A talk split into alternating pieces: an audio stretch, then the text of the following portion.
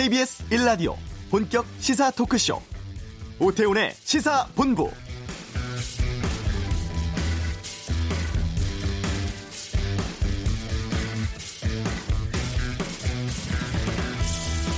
오늘로 6일째입니다. 선거제도 개혁을 촉구하면서 바른미래당의 손학규, 정의당 이정미 대표가 국회에서 단식 농성 중입니다.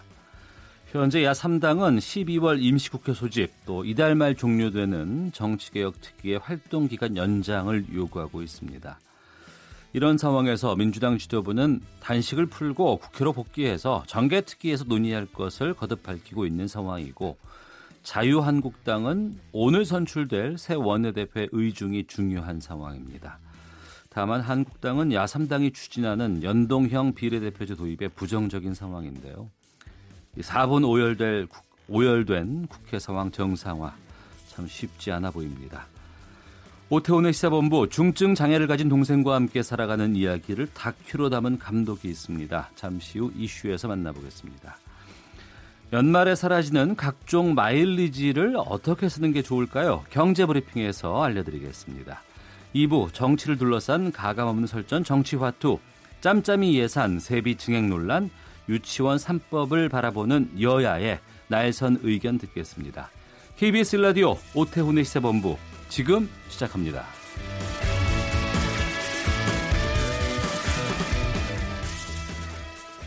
오후를 여는 당신이 꼭 알아야 할 이 시각 가장 핫한 뉴스 김기화 기자의 방금 뉴스 시간입니다. KBS 보도 김기화 기자 어서 오십시오. 안녕하세요.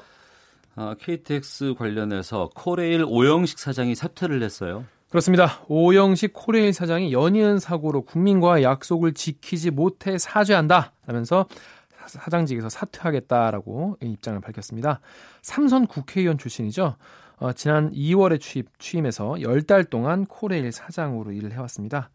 아, 동시에 이제 원인 규명 작업도 계속 이어지고 있는데요. 네. 특히 선로 전환기의 오작동 이것 때문에 이, 이 경고 신호를 알리는 회선이 설계 때부터 이게 잘못 만들어졌을 가능성 이거에 대해서 좀 집중적으로 조사가 이루어지고 있다고 합니다. 코레일은 그래서 오늘 이제 국회에서 고, 국, 국토교통위가 새로 열리는데요. 네. 여기서 제출한 보고서에서 회로 결선 그리고 음. 오류를 검증하는 연동 검사를 강화하겠다 이렇게 밝혔습니다. 네. 11시부터 국회에서 긴급 현안 질의 열고 있잖아요. 그렇습니다. 방금 말씀드린 대로 이 국회 교통위에서 어, 현안 질의가 열리는데요. 긴급 현안 질의를 이제 급하게 잡은 겁니다. 오늘 전체 회의를 열어가지고 KTX 어, 강릉선 탈선 사고에 대한 현안 보고를 봤는데요. 박순자 구, 국토교통위원장은 정기국회가 끝났지만 사안의 중요성과 심각성이 있기 때문에 전체 회의를 하기로 했다라면서 어, 재발 방지 대책을 세우겠다라고 밝혔습니다. 지금 어, 야당에서는 김현미 국토부 장관, 오영식 코레일 사장, 그러니까 아직 뭐 사의를 표명했지만 아직 수리된 건 아니기 때문에 네. 사장이 빨리 나와라라고 하지만 여당에서는 지금 뭐 원래 2시에 나오기로 했다. 그래서 음. 좀 기다려달라 이런 입장으로 지금 공방을 벌이고 있습니다. 네. 어, 오늘이 12월 11일 김정은 북한 국무위원장의 연내 서울 답방은 사실상 힘들어졌다고 봐야 되겠죠? 네, 그렇다고 합니다. 어제부터 나온 얘기인데요. 어, 아직까지 북측으로부터 어, 김정은 위원장의 서울 답방 관련 답을 듣지 못했다라고 청와대가 밝혔습니다. 그래서 뭐 사실상 이번 주 답방은 불가능해졌고요. 네. 또 이제 곧 이제 연말 총화라고 해서 북한에서는 연말에 이제 자기들의 성과 같은 걸 이제 어 다시 모아보는 그런 회의를 하는데 그 다음 주가 그 직전이거든요. 그래서 거기엔 또 오기가 쉽지 않다는 게 어, 청와대 안팎의 관측입니다. 어, 복수의 청와대 관계들로부터 확인을 해봤는데 네. 어, 연, 연내 답방 사실상 어려워졌다라는 전망이 나온다고 합니다. 네. 선거법 위반 혐의 등으로 검찰 수사받고 있는 경기도 이재명 지사 부부 사건과 관련해서 검찰이 이 지사는 기소를 하고 부인 김혜경 씨는 불기소하기로 했네요.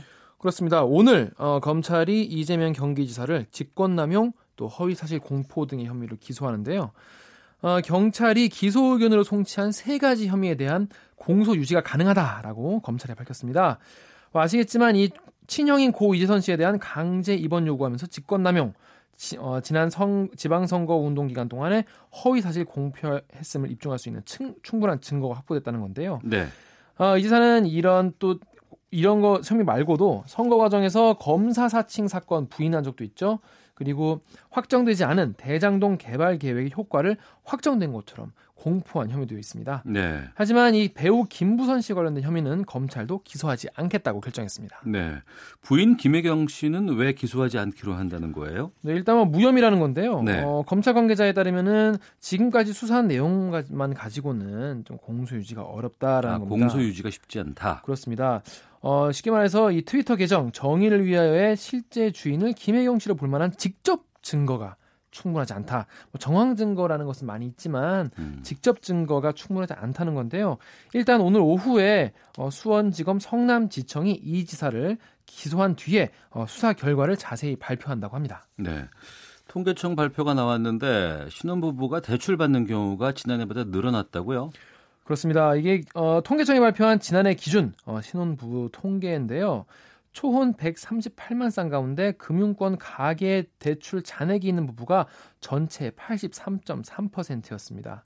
그러니까 대부분이 빚을 지면서 어, 시작했다고 보면 되는데요. 이게 전년도보다 1.3% 포인트 증가한 겁니다. 그리고 대출 잔액의 가운데 값도 8,700만 원으로 전년도보다 12.9%나 늘었습니다. 네. 아, 신혼부부를 위한 대출이 늘어났고요. 그리고 주택 특별 공급 등의 영향으로 집을 사는 신혼부부가 늘어났다고 볼 수 있겠는데요. 음. 이 때문에 대출도 함께 늘어난 것으로 통계청이 내다봤습니다. 네.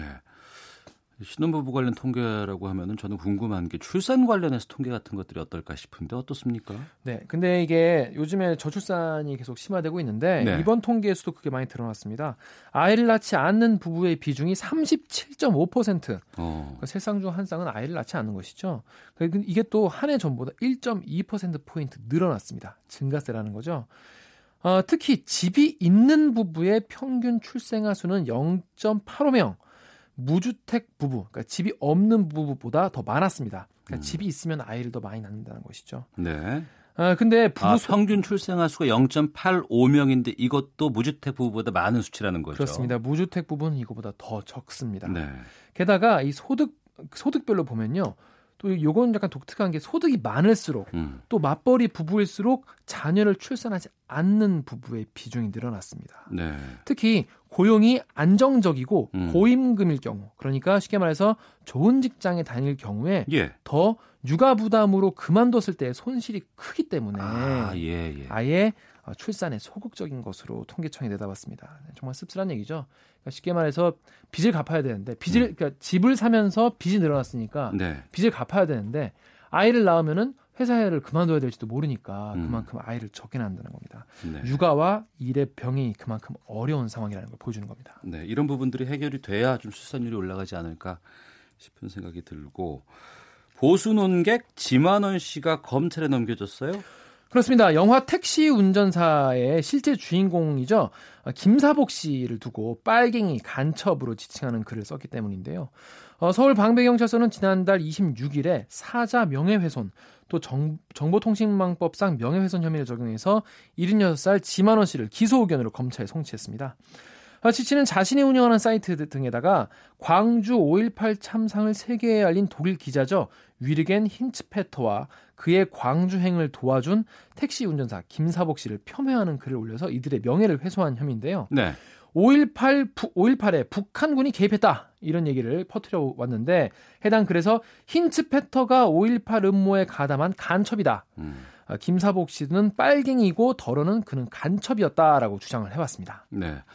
이 소식까지만 듣겠습니다. 서울에서 화재로 인한 사망자가 올해 크게 늘었다고요. 네, 그렇습니다. 아, 지난해보다 올해 불이 더 많이 나고 다치거나 숨진 사람도 크게 늘은 것으로 나타났습니다. 사망자와 부상자 모두 전년보다 크게 늘었는데요. 어, 사망자 수는 어, 38명으로 지난해에 비해서 35%, 어, 부상자도 36%나 늘었습니다. 네, 특별한 이유가 있습니까? 아, 소방재난본부에 따르면요. 올해 9일 고시원 화재 등 이 대형 사고가 좀 많았습니다. 아, 그래서 그런 것 때문에 사망자가 좀 크게 늘었다는데요. 소방당국은 앞으로 이제 또 추운 계절이니까 그만큼 더 화재에 취약할 수 있는데 어, 열 감지기보다 어, 반응이 빠른 연기 감지기를 좀 설치를 해주시는 것이 좀 인명 피해를 줄일 수 있다라고 조언했습니다. 네, 김기화 기자였습니다. 고맙습니다. 고맙습니다. 이 시각 교통 상황 살펴보겠습니다. 교통정보센터의 김미영 리포터입니다. 네, 교통정보입니다. 청주 영덕고속도로 문의 부근인데요. 많은 눈이 내려서 벌써 도로에도 눈이 하얗게 쌓여 있습니다. 차량들이 속도를 거의 못 내고 있는데요. 영덕 쪽 문의 1터널 부근 1차로에선 승용차 사고도 처리하고 있으니까요. 조심해서 안전하게 운행하셔야겠습니다. 현재 충청 이남 곳곳에 대설특보가 내려질 만큼 많은 눈이 내리고 있습니다. 경부고속도로는 부산 쪽 천안 부근에서 작업하고 있는데요. 북천안부터 5km 구간 구간에서 정체되고 있습니다. 더 내려가서 활천 부근 1km 구간에서도 작업 여파 받고 있습니다. 서해안고속도로는 목포 쪽 서해대교 위 역시 작업 때문에 3km 구간 지나기가 어렵습니다. 서울 도심 세종대로는 잠시 후 1시부터 있을 집회 때문에 세종대로 사거리에서 광화문 상거리 방면 하위 3개 차로가 통제되고 있으니까요. 운행에 참고하시기 바랍니다. KBS 교통정보센터였습니다.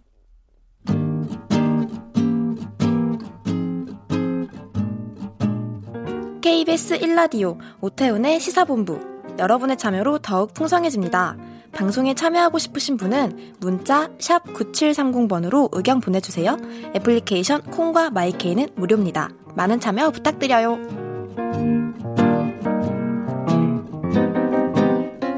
네, 오태훈의 시사본부 오늘은 다큐멘터리 영화를 좀 소개해 드릴까 합니다. 이 영화의 소재가 중증 발달 장애를 가진 친동생과의 동거 이야기라고 합니다.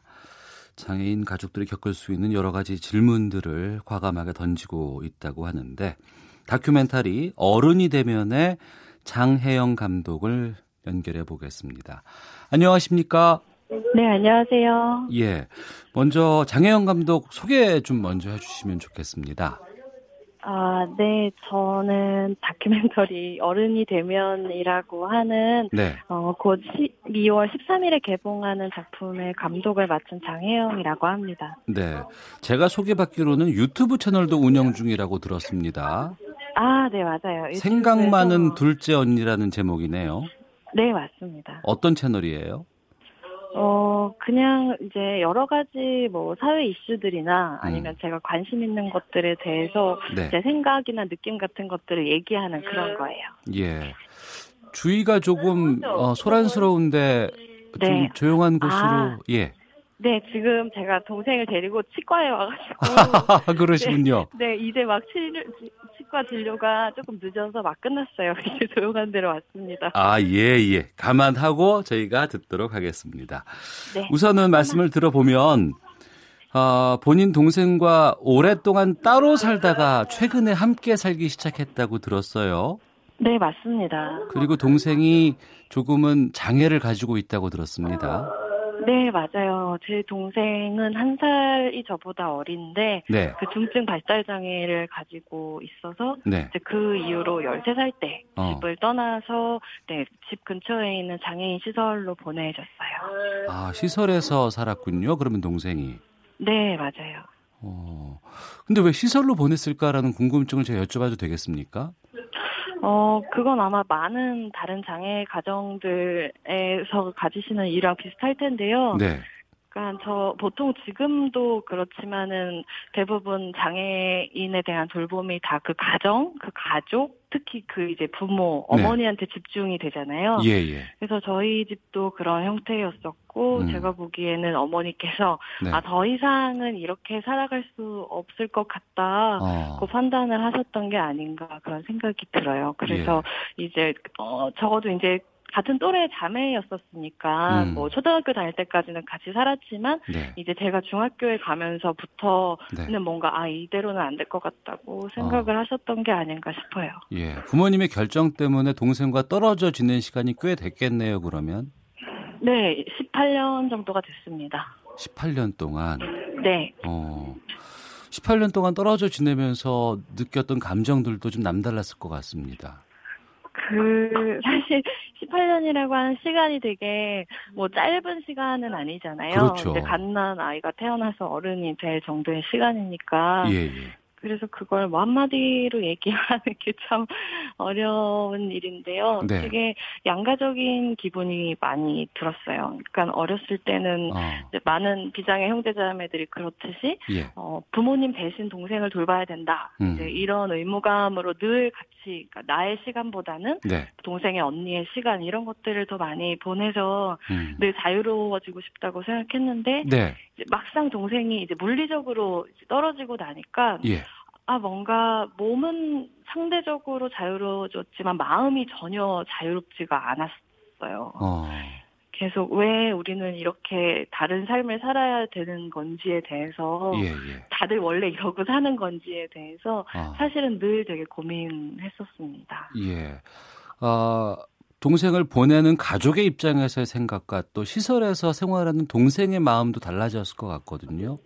그렇죠. 동생은 뭐라고 했던가요, 그동안? 어, 근데 사실 그렇게 얘기하는 게 되게 쉽지가 않아서 어떻게 말씀드려야 될지 잘 모르겠어요. 죄송해요. 저희 짧은 순간에 그거를 막 질문 드리는 것도 어떨까 싶기도 한데, 그럼 차근차근 이제 말씀을 나누면서 풀어볼게요. 네. 동생은 그러면 언제 같이 살게 된 겁니까? 어, 이제 1년 반 전에요. 어, 작년 6월에 함께 살기 시작했습니다. 특별한 계기가 있어서 함께 살게 됐나요? 어, 뭐, 계기가 된 사건이 있기는 했었는데요. 네. 이제 동생이 어쨌든 이제 시설에서 오랫동안 살고 저도 성인이 되고 네. 이런 과정에서 어른이 되면 어쨌든 동생을 좀 더 좋은 환경으로 이제 같이 데리고 오고 싶다는 생각은 갖고 있었어요. 어, 근데 몇 년 전쯤에 이제 동생이 있었던 시설에서 예. 최근 우리가 알게 되는 것과 비슷한 종류의 어, 어. 인권 침해가 발생했다는 거를 내부 고발을 통해서 좀 알게 됐었어요. 예. 근데 그 내부 내부 고발을 이제 알게 되고 그걸 공론화하는 과정에서 되게 충격적인 사실을 알게 됐는데 어, 어 그거는 바로 이 문제를 적극적으로 해결하려는 의지를 가진 가족들이 거의 없다고 하는 거였어요. 그 무슨 말일까요? 그러니까 이를테면 이제 뭐 폭력이 있었다라고 예. 하면은 이제 다시는 그 폭력이 이제 일어나지 않게 하기 위해서 공론화를 하고 문제를 이제 해결해야 되는데 그렇죠. 공론화하는 과정에서 진짜 더 큰 문제가 발견돼서 어, 혹시 시설이 없어지기라도 하면 지금 이제 시설에 살고 있는 아이들이 집으로 돌아오게 되는데 어, 아, 다른 부모님들께서는 더 이상 우리는 집에서 아이들을 돌볼 여력이 없다. 예. 네, 또 집에서도 부모인 나도 때리는데 어, 어, 남이 돌보기로서는 힘들면 몇 대 때릴 수도 있는 걸 가지고 그렇게 문제를 제기하면 사실 갈 곳이 없다. 예. 여기가 싫으면 어, 혜영 씨가 동생 데리고 나가라 음. 이렇게 얘기를 하시는 거를 들으면서 네. 사실 그 전까지 저는 이제 시설이라고 하는 곳이 어떤 장애인에 대한 돌봄을 전문적으로 보호를 제공하는 곳이라고 생각했었어요. 예. 근데 이제 그 사건을 겪으면서 음. 아, 제가 생각했었던 보호라는 게 사실은 되게 환상일 수도 있겠다는 거를 알게 됐고, 네. 네, 그 순간부터 동생을 다시 사회로 데리고 나와서 살아가야 될지도 모르겠다는 생각을 처음으로 하게 됐던 것 같아요. 네. 동생을 생각하면 꼭 그래야 되겠다는 마음이 들 것 같으면서도 네. 내 입장과 내 생활을 생각하다 보면은 어 이게 또 나에게 부담으로 오지 않을까라는 걱정도 있을 것 같은데요. 네, 물론 현실적으로 이제 그런 부분이 있었고 사실 이제 같이 산다고 하는 거는 그러니까 쉽게 말해서 어, 시설에서 살아가는 장애인이 아니라 사회에서 나와서 자립해서 살아가는 사람이 된다고 하는 거 해정 잠시만요. 제가 지금 동생하고 같이 있는데 예, 예, 또- 괜찮습니다. 예, 예. 네네네. 혜정아 이제 그만 커피 이제 그만 커피를 진짜 좋아하거든요. 아, 예. 계속 치과에 커피를 다 먹어 동내고 있는 중인 것 같아서. 혜정아 예. 잠깐만 언니 인터뷰 중이거든 인사할래? 안녕하세요. 안녕하세요. 안녕하세요. 어, 알았어. 예. 저희 언니와 좀 얘기를 좀 나눌게요. 조금만 기다려 주세요. 네. 예, 예. 주세요. 이렇게 뭔가 자립을 할 수 있다고 생각하지 않았었어요. 어. 그런데 어 가만히 제가 지금까지 동생의 삶에서 일어났던 일을 앉아서 생각을 해보니까 예, 예. 어 사실 동생의 자립이라고 하는 건 늘 다른 사람에 대한 의존을 필요로 하는 일이라고 음. 생각했었는데 네. 그리고 저는 그렇지 않은 사람이라고 생각했는데 네. 저의 삶을 돌아보니까 사실 저조차도 늘 네. 거의 모든 순간에 저를 아끼는 다른 사람들에게 혹은 이름도 모르는 사람들한테 음. 늘 의존하면서 살아가는 것이 저의 삶이었는데 네. 근데 왜 나는 나의 동생이 나보다 더 많은 도움을 필요로 한다는 이유만으로 음. 그 모든 어떤 의존과 도움으로부터 어, 그 속에서 자립하는 것에 대해서 용납하지 않고 넌 아무것도 할 수 없는 사람이니까 이 사회가 아니라 너를 완벽하게 보호하는 어떤 곳에서 살아야 돼. 라고 하는 걸 당연하게 생각하고 있었을까. 이제 그런 생각이 들어서 네. 이게 뭔가 현실적인 조건의 문제라기보다는 음. 어떤 우리가 어떤 삶을 인간적인 삶이라고 생각할 것인가에 대한 문제라는 생각이 들었어요. 예. 그렇게 해서 그럼 동생과 살아가는 이야기를 담은 것이 다큐로 만들어진 거군요. 네. 제목이 어른이 되면이거든요. 어떤 의미를 네. 담고 있습니까?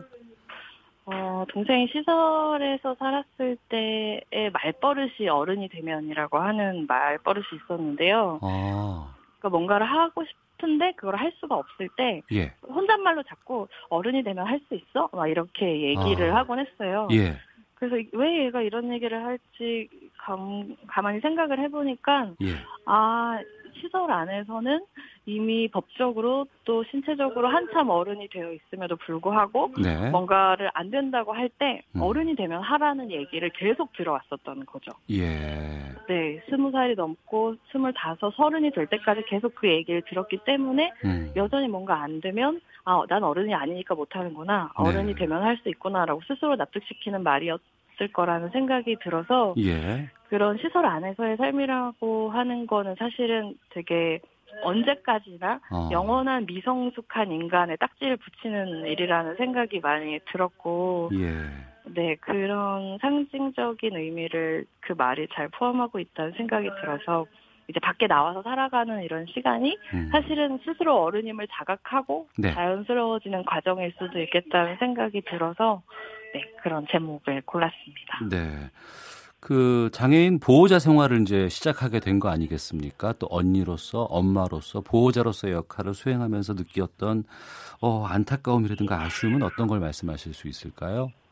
음, 근데 사실 보호자라는 말이 딱히 어울리는 것 같지는 않고요. 예. 한 동거인 정도 되는 것. 예, 예. 근데 그 아쉽거나 하는 순간은 사실 동생에게 대해서라기보다도 네. 어 장애인과 함께 그냥 평범하게 음. 시간을 보내는 것이 진짜 이 사람들한테는 낯설구나라고 느껴지는 비장애인 분들을 만날 때 네. 그럴 때가 사실은 되게 좀 마음이 음. 안 좋죠. 안 좋을 때가 많죠. 네. 그러니까 뭔가 사실은 되게 가게에 가거나 아니면 극장에 가거나 그런 일상적인 장소들이 많이 있잖아요. 예. 근데 그 장소들에 단지 이제 동생을 손을 잡고 나타나는 것만으로 음. 사람들이 되게 긴장한다는 걸 많이 느껴요. 아, 주변이 예, 예. 네. 근데 아무 일도 아직 일어나지 않았거든요. 아, 예.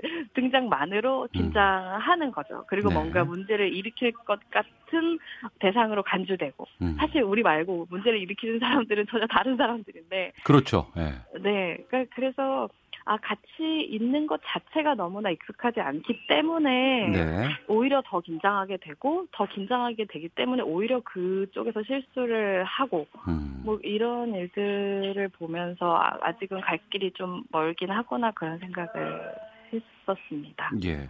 영화적인 측면으로 접근을 해서 하나 질문 드려볼게요. 네, 친동생을 영화 주인공으로 이제 담으면서 감독 또 관찰자로서의 시선을 유지하기도 쉽지 않았을 것 같은데 어땠습니까? 네, 완전히 실패했죠. 실패했다고 말하시면 어떡해요? 아 근데 관찰을 할 수 없다는 걸 알고 있었기 때문에 예. 네, 아예 관찰하려 하지 않았어요. 어. 관찰은 저희 중요한 것이 아니었고, 네. 완전히 참여하는 것, 그러니까 카메라 너머에 사람이 네. 있다라고 하는 것이 저희한테는 되게 중요한 원칙이었어요, 영화적으로. 어, 예. 이 영화에서 네. 어, 가장 이 부분은 제가 참 중요하게 생각합니다라는 장면 같은 건 어떤 걸 어, 있을까요? 모든 장면이 다 중요한데. 예. 근데 그 중에서도 역시 이제 사실 대부분의 장면들은 저희의 일상 속에서 자연스럽게 잡혀 있는 그러니까 그런 장면들이지만 네. 딱한 장면은 어. 그 저희 동생이 스스로 만들어낸 장면이 있어요. 그거 아. 정말 누구도 상상할 수 없는 방식으로 예. 그 상황을 해석하고 행동했기 때문에 굉장히 놀라운 순간을 다 함께 보냈었던 장면이 있는데, 네. 네, 그게 영화의 클라이막스이기도 하죠. 어. 그러니까 뭐 클라이막스지만 눈으로 보시는 게 중요하니까 대충 말씀을 드리면 네. 이제 무슨 시상식장 같은 거에 같이 갔는데 네. 거기에 공연이 있었어요. 어. 근데 이제 그 공연 동생은 음악을 되게 좋아하기 때문에 음. 공연이 시작되니까 이제 무대 위로 막 나가려고 네. 했었죠. 근데 이제 전 처음에는 반사적으로 그게 아 뭔가 방해가 되는 게 아닐까라고 어. 생각해서 잡으려고 했는데 예. 생각해 보니까 어. 왜 전국 노래자랑 같은 거 봐도 막 예, 그 예. 앞에 나가가지고 같이 춤추고 막 이러는 분들 계시고 되게 흥겹고 좋잖아요. 무대에 나, 나오는 군인들도 많아요, 우리 사회에. 네, 그러다 보니까 예. 뭐- 뭔가 정말 어, 좋지 않은 일이 벌어지기 전까지는 음. 어, 그럴 소지가 너무하지 않다면 일단은 놔둬봐도 좋지 않을까라는 생각을 하게 됐고 어. 그래서 이제 동생이 무대 위로 올라가서 공연하는 분들하고 되게 멋들어지게 같이 네. 약간 춤을 추면서 음. 그 무대를 더 즐겁게 오히려 사람들이 더 그 무대에 집중할 수 있는 순간을 만들어내는 그런 장면이 있어요. 예. 그래서 그거 를 보면서 아 어쩌면 내가 지금까지 접해왔던 삶이라는 거 아. 세상이나 혹은 어떤 상황에서 어떻게 행동해야 하는가라고 하는 게 네. 굉장히 이미 정해져 있는 편협한 방식으로만 네. 생각해 왔는지도 모르겠다는 느낌이 들었어요. 그러니까 그 광경은 그 순간에 있는 모든 사람들에게 낯선 것이었지만 네. 기분 좋은 거였거든요. 그러네요. 낯설지만 이상하지만 괜찮은 거였어요. 음. 그렇다면은 우리가 같이 이렇게 일상의 구체적인 순간들을 지내면 지낼수록 음. 얼마나 더 풍부한 삶의 가능성을 보게 될까 이제 네. 그런 생각들을 많이 하게 됐죠. 그날 예. 겪으면서. 어, 청취자께서 의견을 보내주고 계시는데 홍미용님께서 저도 지적 장애를 가졌는데요. 할머니는 저 때문에 많이 힘들어하셨습니다. 이젠 제가 피부 관리 자격증 취득하면서 좋아지고 있어요. 자립을 도와주는 낮 병원 등의 기관을 이용하는 것도 좋을 것 같습니다라고 의견도 보내주고 계시는데요. 이 영화를 보면서 우리가 좀 장애인이라든가 우리 사회에 대한 많은 부분들을 생각할 수 있는 계기가 될 것 같습니다. 언제 어디서 볼 수 있어요? 아 이제 12월 13일에 개봉을 합니다. 이번 주 목요일이네요. 네 맞아요. 예. 사실은 얼- 정말 얼마 안 남았는데요. 네. 그 어쨌든 전국에서 30개관 정도에서 상영을 하고요. 네. 네, 그래도 지역에서 다들 보실 수 있도록 음. 어떤 그런 주요 지역들 상영관들 독립영화관, 예술영화관들 중심으로 네. 네 영화를 잡았으니까 인터넷에서 검색해 보시면 정확한 네, 시간표를 아실 수 있습니다. 네. 어른이 되면으로 검색하시면 됩니다. 다시 한번 제가 소개해 드릴게요. 장애 동생과 함께 생활하는 내용을 다큐로 담은 영화 어른이 되면 12월 13일부터 개봉한다고 합니다. 이 영화의 감독 장혜영 씨와 함께 말씀 나눴습니다. 오늘 말씀 고맙습니다. 네, 감사합니다. 동생께도 고맙다고 전해 주세요. 네, 혜정 너무 고맙대. 감사합니다. 예. 헤드라인 뉴스입니다. 기업들의 절반가량은 내년 경영계획 기조로 긴축을 택할 것이란 설문조사 결과가 나왔습니다. 지난 7월부터 노동시간이 단축됐지만 신고 건수는 큰 차이가 없는 것으로 나타났습니다. 서울 강남의 아파트 재건축 조합에 금품을 살포한 혐의로 경찰 수사를 받던 대형 건설사와 홍보대행업체 임직원들이 무더기로 검찰에 송치됐습니다. 주택을 소유한 신혼부부가 늘면서 신혼부부의 금융권 가계대출도 한 해 전보다 늘었습니다. 주택이 있는 부부가 무주택 부부보다 두 배 정도 많은 대출을 보유한 것으로 나타났습니다. 공정거래위원회는 소비자에게 해약 환급금을 돌려주지 않고 법정 선수금을 보전하지 않은 상주업체 두 곳에 과태료를 부과하고 대표 등을 검찰에 고발하기로 했습니다. 지금까지 헤드라인 뉴스 정한나였습니다.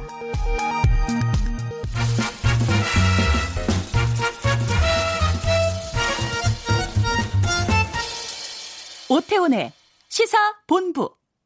한 주간의 경제 이슈를 알기 쉽고 재미나게 풀어보는 시간 시사본부 경제 브리핑 시간입니다. 참 좋은 경제연구소 이인철 소장과 함께합니다. 어서 오십시오. 예, 안녕하세요. 예.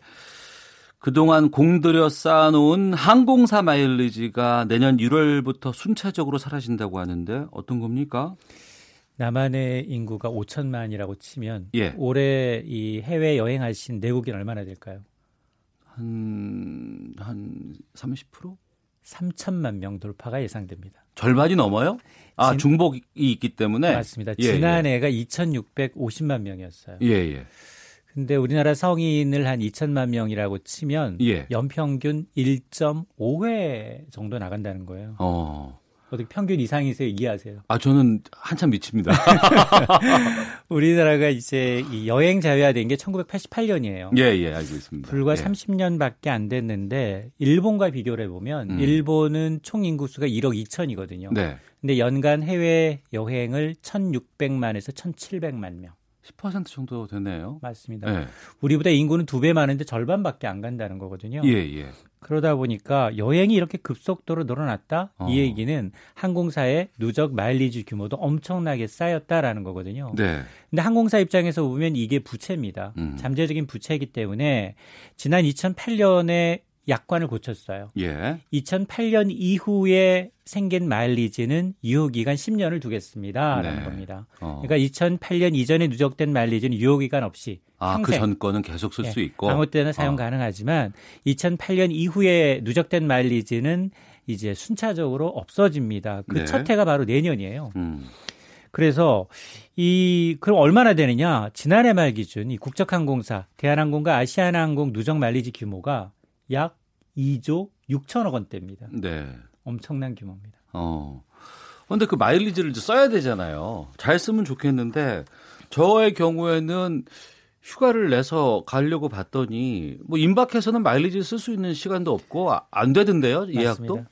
해외여행 1년 전부터 계획 써놓고 계획 써놓고 다니는 사람 몇이나 되겠습니까? 그러니까요. 뭐 가족 단위라면 학생들 뭐 방학 때밖에 안 되고요. 뭐 직장인들도 비슷합니다. 휴가 날짜 맞추기 굉장히 쉽지 않은데 이렇게 막상 긴급하게 여행을 가려고 보면 사람들이 그래도 소비자들이 가장 원하는 마일리지 사용처가 항공권 구매거든요. 예, 예. 뭐 일반석이라든가 비즈니스석 아니면 1등 1등석이라도 정말 마일리지 수년간 모아서 한 번 가고 싶은데 근데 성수기뿐만 아니라 아무 때나 예약이 잘 안 된다는 겁니다. 네. 그럼 이런 이유 왜 이런 일이 발생하냐? 이유는 두 가지예요.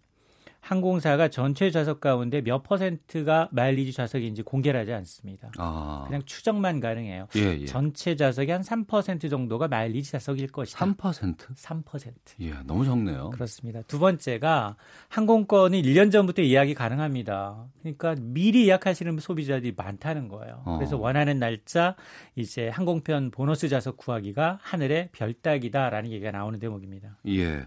그러면 이 항공사 마일리지를 다른 곳에서 쓰게 해주면 안 될까요? 앞서서 부채라고 말씀하셨으니까 돈처럼 사용할 수 있게끔 해주면 되잖아요. 맞습니다. 그래서 마일리지를 이용해서 이제 구매할 수 있는 상품 수가 점점 늘어나는 추세는 맞습니다. 네.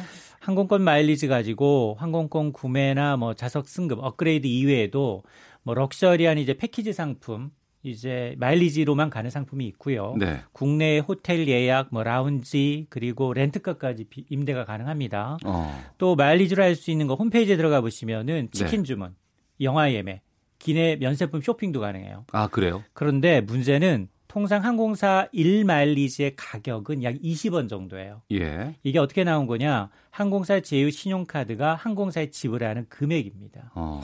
그런데 항공사 홈페이지를 통해서 치킨 상품권 한 개를 구매했더니 몇 마일을 달라 그러느냐? 2,400마일을 줘야 합니다. 그러면 이 치킨 4만 한 원이 마리가, 치킨 한 마리가 4만 8천 원으로 둔갑을 하는 거죠. 어. 그리고 영화 한 영화 예매권 한 장은 1,300마일을 달라. 그거 쓰는 현금 쓰겠는데요? 그렇습니다. 2만 6천 원짜리 영화를 누가 보겠습니까? 예. 그리고 이제 기내 판매하는 비행기 모형이 있는데 이건 3만 4천 마일리지를 줘야 합니다. 68만 원이에요, 무려. 그 플라스틱으로 된 거 말씀하시는 맞습니다. 거예요? 책상 위에 올려놓는 거? 맞습니다. 그래서 최소한 항공사 마일리지의 객단가 기준은 어느 정도 유지해야 되는 게 아니냐. 네. 그리고 이제 공제 가격이 터무니없이 들쑥날쑥하다 이런 소비자 음. 불만이 제기가 되고 있는 겁니다. 예, 단순히 이게 서비스 차원보다는 어찌됐건 간에 처음에 약정했던 내용들은 현금처럼 쓸 수 있다라는 그런 부분이었기 때문에 거기까지도 좀 나가줘야 되지 않을까 싶기도 하고 항공사 마일리지뿐만 아니고 통신사도 마일리지 있잖아요. 맞습니다. 이동통신사 마일리지는 두 가지 종류예요. 하나는 구형폰 쓰시는 분, 예. 2G폰, 3G폰 사용하시는 분들 매달 사용 요금에 따라서 마일리가 제공됩니다. 이건 유효 기간이 있어요. 7년. 어, 근데 매년 무료로 통신사가 제공하는 멤버십 포인트는 유효 기간 1년이에요. 네. 연초에 주어지고 그리고 연말이 되면 제로로 사라집니다. 아, 1년밖에 안 돼요? 그래서 처음에 앞서서 이제 구형폰 쓰시는 분들 스마트폰은 정액제이기 때문에 이렇게 사용 요금에 따라 마일리지 제공하지는 않습니다. 음. 근데 이처럼 소비자가 제공 소비자한테 제공됐던 마일리지가 해마다 얼마나씩 없어지고 있느냐? 300억 원, 수백억 원씩 사라지고 있어요. 네. 국회에 제출된 자료를 보니까 최근 5년간 이동통신 3사가 소멸한 마일리지 규모 1,744억 원어치예요. 그럼 그거는 이득 아니에요. 다 그 회사로서는. 통신사, 통신사 수입입니다. 어. 이게 사실 쓰는 방법이 있거든요. 예. 이 마일리지를 통신 요금을 결제할 수도 있고요. 음. 멤버십 포인트로 전환해서 사용 가능한데 2G폰, 3G폰 누가 쓰시겠어요? 그러니까 다 나이 드신 어, 분들 어르신들 쓰시는 거거든요. 예. 몰라요. 어. 매달 통지서에 누적 포인트가 와도 모른다는 얘기예요. 자녀분들이 그렇죠. 가르쳐 주셔야 되고요. 아. 또 하나는 아까 매년 연초에 줬다가 연말에 없어지는 거 멤버십 포인트라고 하거든요. 예, 예. 이것도 카페나 편의점, 영화관에서 이 제휴 가맹점에서 할인 혜택을 줍니다. 음. 10에서 15%. 이런 할인 혜택을 주면서 쓸 수 있는데 과연 내 멤버십 포인트 얼마 정도 있느냐? 이거 이제 통신업체 홈페이지를 통해서 알 수가 있습니다. 그거 사라지지 말고 그냥 내 요금에서 깎아주면 안 될까 싶은 현금처럼 절대 안 그럽니다. 그렇겠죠. 그들이 누구겠습니까? 이 사라져버리는 마일리지를 좀 효율적으로 사용할 수 있는 팁이 있다면 좀 알려주시죠. 일단 항공사 마일리지가 아까우니까 네. 이게 활용하는 방법 두 가지가 있는데 우선 가족 합산 마일리 제도가 있어요. 가족 합산. 네. 그러니까 직계 가족에 한해서 합산해서 마일리지를 한 사람한테 몰아줄 수 있어요. 네. 그러니까 뭐 직계 가족 제한 타인한테 마일리지 양도 판매는 불가능하지만 어. 부모님이 해외여행 가실 때 이 비즈니스 속으로 업그레이드를 했다 효자라고 칭찬받습니다. 네. 현금 드리는 것보다 더 좋아하세요. 어. 그리고 또 하나가 포인트로 교환할 수 있는 서비스가 있어요. 교환 서비스요? 네. 항공사 마일리지 포인트가 부족하다 이럴 경우에 예, 예. 오 무슨 캐시백 포인트 있죠? 아, 예, 예. 예. 이걸 항공사 마일리지로 전환하는데 어. 근데 얘네 수수료 10% 떼기 때문에 예. 마일리지 항공사 마일리지 1에다 얘는 수수료 22. 어. 그러니까 이, 이 경우에 10% 공제하다 보니까 이제 이 캐시백 포인트 22면 마일리지 예. 한 개에 해당하는데 음. 역으로 항공사 마일리지를 오케이 캐시백 포인트로는 전환이 불가능하고요. 네. 항공사 마일리지가 부족할 경우 이제 교환이 가능하다라는 점을 기억하시면 좋겠습니다. 알겠습니다. 지리산 불곰님, 마일리지 좌석 비율 제한도 잘못이지만 마일리지를 우선적으로 쓸 수는 없더라도 마음대로 쓸 수 있게 하는 제도가 필요하다고 봅니다라는 의견도 보내주셨습니다. 두 가지가 필요해요. 하나는 신용카드 포인트처럼 현금처럼 달라. 네, 또 하나는 제3자한테 양도 판매도 가능하게 해달라. 이게 좀 풀어져야 합니다. 알겠습니다. 참 좋은 경제연구소 이인철 소장과 함께했습니다. 말씀 고맙습니다. 네, 감사합니다. 자, 잠시 후 2부에서는 정치화투 준비가 돼 있고 하재근의 문화살롱 함께 하실 수 있습니다. 뉴스 들으시고 잠시 후 2부에서 뵙겠습니다.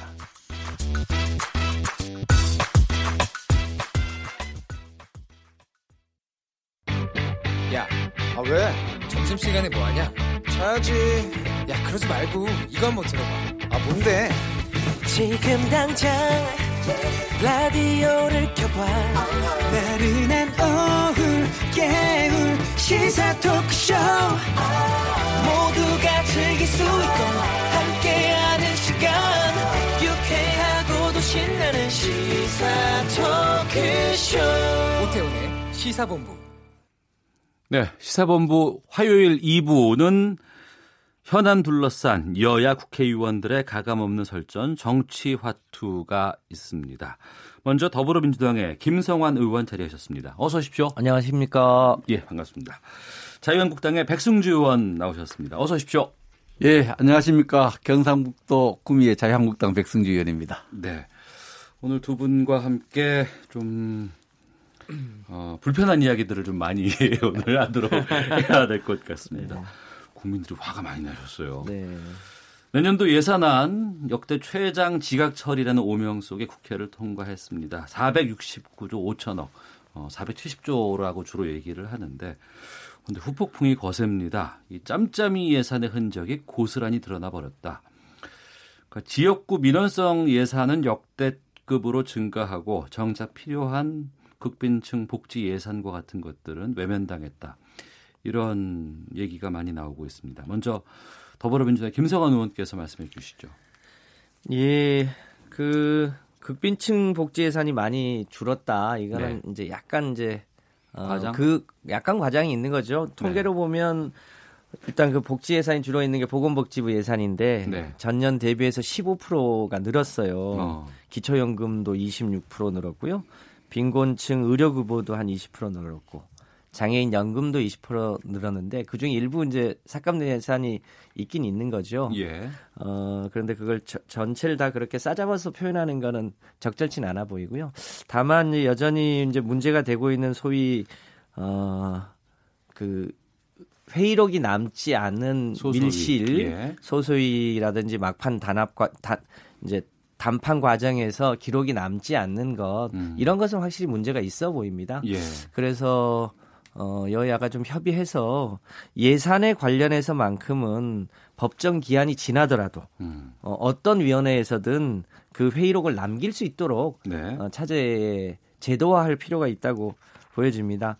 정부가 예산을 편성하긴 합니다만 그 정부 예산 편성이 뭐 100% 맞다고 볼 수 없거든요. 예, 예. 따라서 의회에서 예산의 증감을 논의할 수 있을 텐데 음. 증감 자체가 문제가 되기보다는 네. 그 전체 기록을 투명하게 남겨서 결과적으로 그 전체를 가지고 국민 평가를 맞는 게 맞겠다 이렇게 어. 생각을 해서 올해 이 봄에 저 여야 협의를 해서 예산만큼은 어, 기록을 다 남길 수 있도록 제도화해서 국민들의 이런 불편한 마음을 풀어드릴 필요가 있겠다 이렇게 생각을 합니다. 그러니까 소소위를 없애는 건 아니고 소소위에서의 서로가 논의되는 것들을 회의록으로 남겨놓을 수 있는. 예, 예산에 관해서는 모든 것을 회의록에 남겨서 네, 네. 그 자체가 투명하게 공개될 수 있도록 하는 게 좋겠다고 생각을 합니다. 알겠습니다.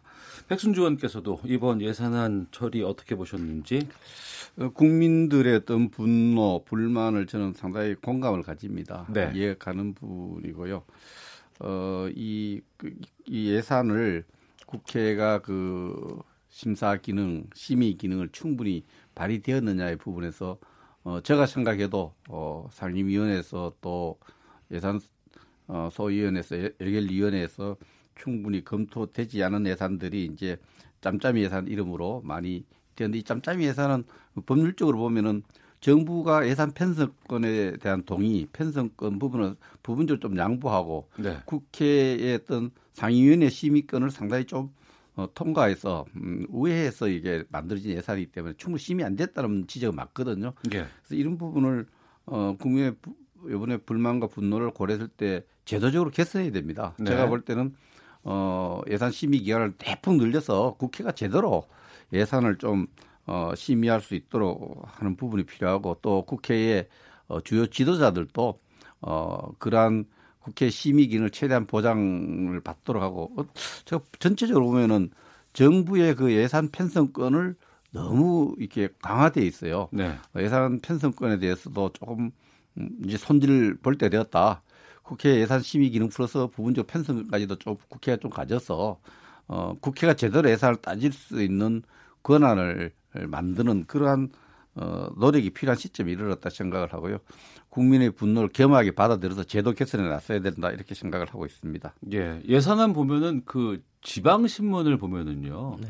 우리 군의 얼마 예산 확보 뭐 이렇게 해서 뭐 대대적으로 보도가 되는 것들을 많이 봤어요. 두 분께서도 이제 지역구 의원이시지 않습니까? 구미와 이제 노원을 지역구로 두고 계시는데 예산 확보 위해서 뭐 따로 무슨 우리가 흔히 말하는 뭐 쪽지라고 얘기하는 것들 그런 것들 해보신 적 있으신지도 궁금하네요. 음, 저 같은 경우는 음, 어, 지난 예산 결산 위원으로 활동을 해봤고요. 예. 그 예산 결산 위원- 위원으로 활동하기보다 그 이후에 이르 진행되는 예산의 어떤 얻는 부분이 많기 때문에 네. 어, 그 이후에 뭐 국회 지도자들 또 여야를 우리 당 지도자뿐만 아니라 야당 지도자까지 찾아가서 어, 지역구 예산을 챙기려고 노력을 했습니다. 네. 그래서 이제 어, 우리가 어, 짬짬이 예산을 하지만은 또 지역의 대표로서는 지역에 아주 어, 요긴한 예산을 정부 예산 안에 반영하지 못했던 부분을 음. 반영해야 되는 그런 노력들을 합니다. 또 이 성과가 네. 어, 특히 뭐 그 유권자들의 어떤 어, 정치 능력 평가의 하나의 잣대가 되기 때문에 어. 모든 국회의원들 특히 지역구를 둔 국회의원들은 사활적 노력하는 거 현실입니다. 예. 현실이다. 예. 김성환 의원님. 그게 우리 백승주 의원 얘기하시는 게 결과적으로 짬짬이 예산을 만들게 되는 이제 유혹이기도 하고 음. 그런 이제 구조이기도 합니다. 그래서 어, 기록을 다 남길 필요가 있는데 네. 저는 이번이 이제 처음이기도 하고 예. 또 저는 지역구가 서울인데 서울은 시 자체가 재정 자립도가 어, 꽤 안정적이기 때문에 네. 중앙 정부의 예산에 의존하는 게 상대적으로는 적은 편입니다. 음. 저는 그래서 개인적으로는 어, 짬짬이에 단한 푼도 뭐 득을 본게 없습니다. 알겠습니다. 네. 뭐 정상적인 의정 활동 측면도 있습니다. 그렇죠. 열심히 노력을 해야죠. 자, 그런 상황에서 아, 또 지금 국회의원 세비를 1.8% 증가시켰다. 이 뉴스가 나오면서 지금 집중 포화가 지금 나오고 있는 상황입니다. 국민 청원까지 지금 등장해서 어, 국민 비란 여론이 상당히 좀 거센데요. 이거 어떻게 된 거예요, 김성환 의원님?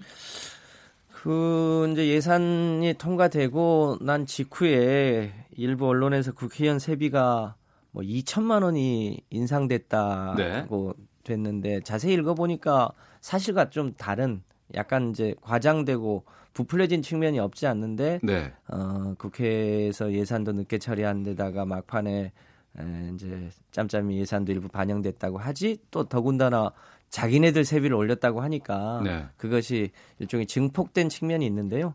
어, 팩트로 보면 국회 이번에 공무원들 임금 인상 이, 이 이제 평균 해서 1.8% 올랐다는 거고 네. 그것에 준해서 공무원 어 인, 임금 인상분에 준해서 국회의원도 어 1.8% 올, 올랐다는 건데요. 예.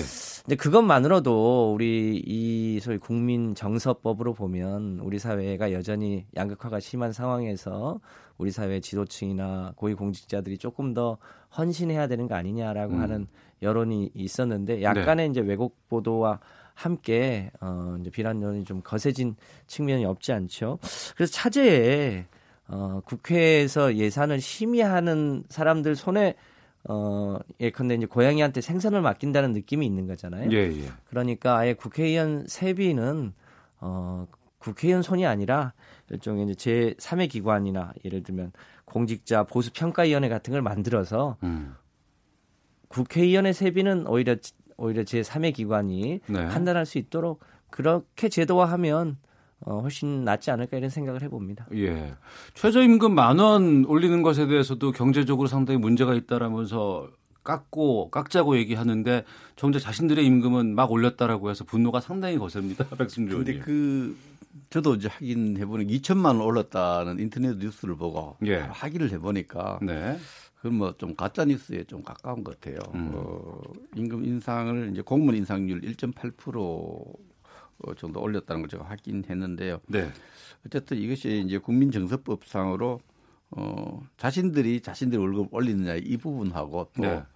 어, 2천만 원 올렸다고 믿는 국민들이 많아요. 그 2천만 원 올렸다는 걸 좀 가짜 뉴스성인데 그래서 믿는 국민들이 많은데 국민 정서와 아, 지금 현재 국회에 대한 어떤 국민들의 평가, 음. 평판 이거하고 이렇게 고려돼서 좀 정서상 충돌되는 지점이 있는 것 같습니다. 네.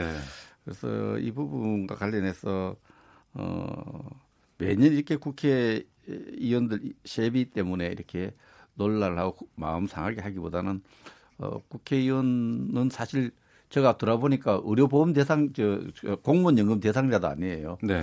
또 그런 여러 가지 그 있는데 어, 이게 국회 이제 의원들의 임금 부분들은 그래도 고, 국가 예산을 쓰기 때문에 공무원 인상률에 좀 이렇게 의- 저 의지하든가 네. 지금 어, 그 우리 어, 좋은 김성한 음, 실장님이 의원님이 좋은 제안을 했는데 예. 국회의원 세비는 다른 기구에서 좀 만들어 주든가 해서 음. 어, 논란을 줄이는 방안을 한번 연구할 필요가 있다고 생각을 합니다. 예. 제가 확인한 바로는 뭐 1.8% 공무원 어, 임금 인상률과 똑같이 이렇게 올렸다 이렇게 듣고 있습니다. 근데 이것도 이제 아시겠지만 이 총액으로 보면 182만 원이 연 기준으로 오르는 네. 거더라고요. 예. 그 금액으로 보면 아주 작다고도 할 수 없어서 저희는 이제 어제 최고위원 회의를 열어서 예, 예. 어, 이 인상된 세비를 어, 사회공헌에 출연하는 걸로 네. 그렇게 의원총회를 거쳐서 네. 어, 하는 방안을 최고위원 회의에서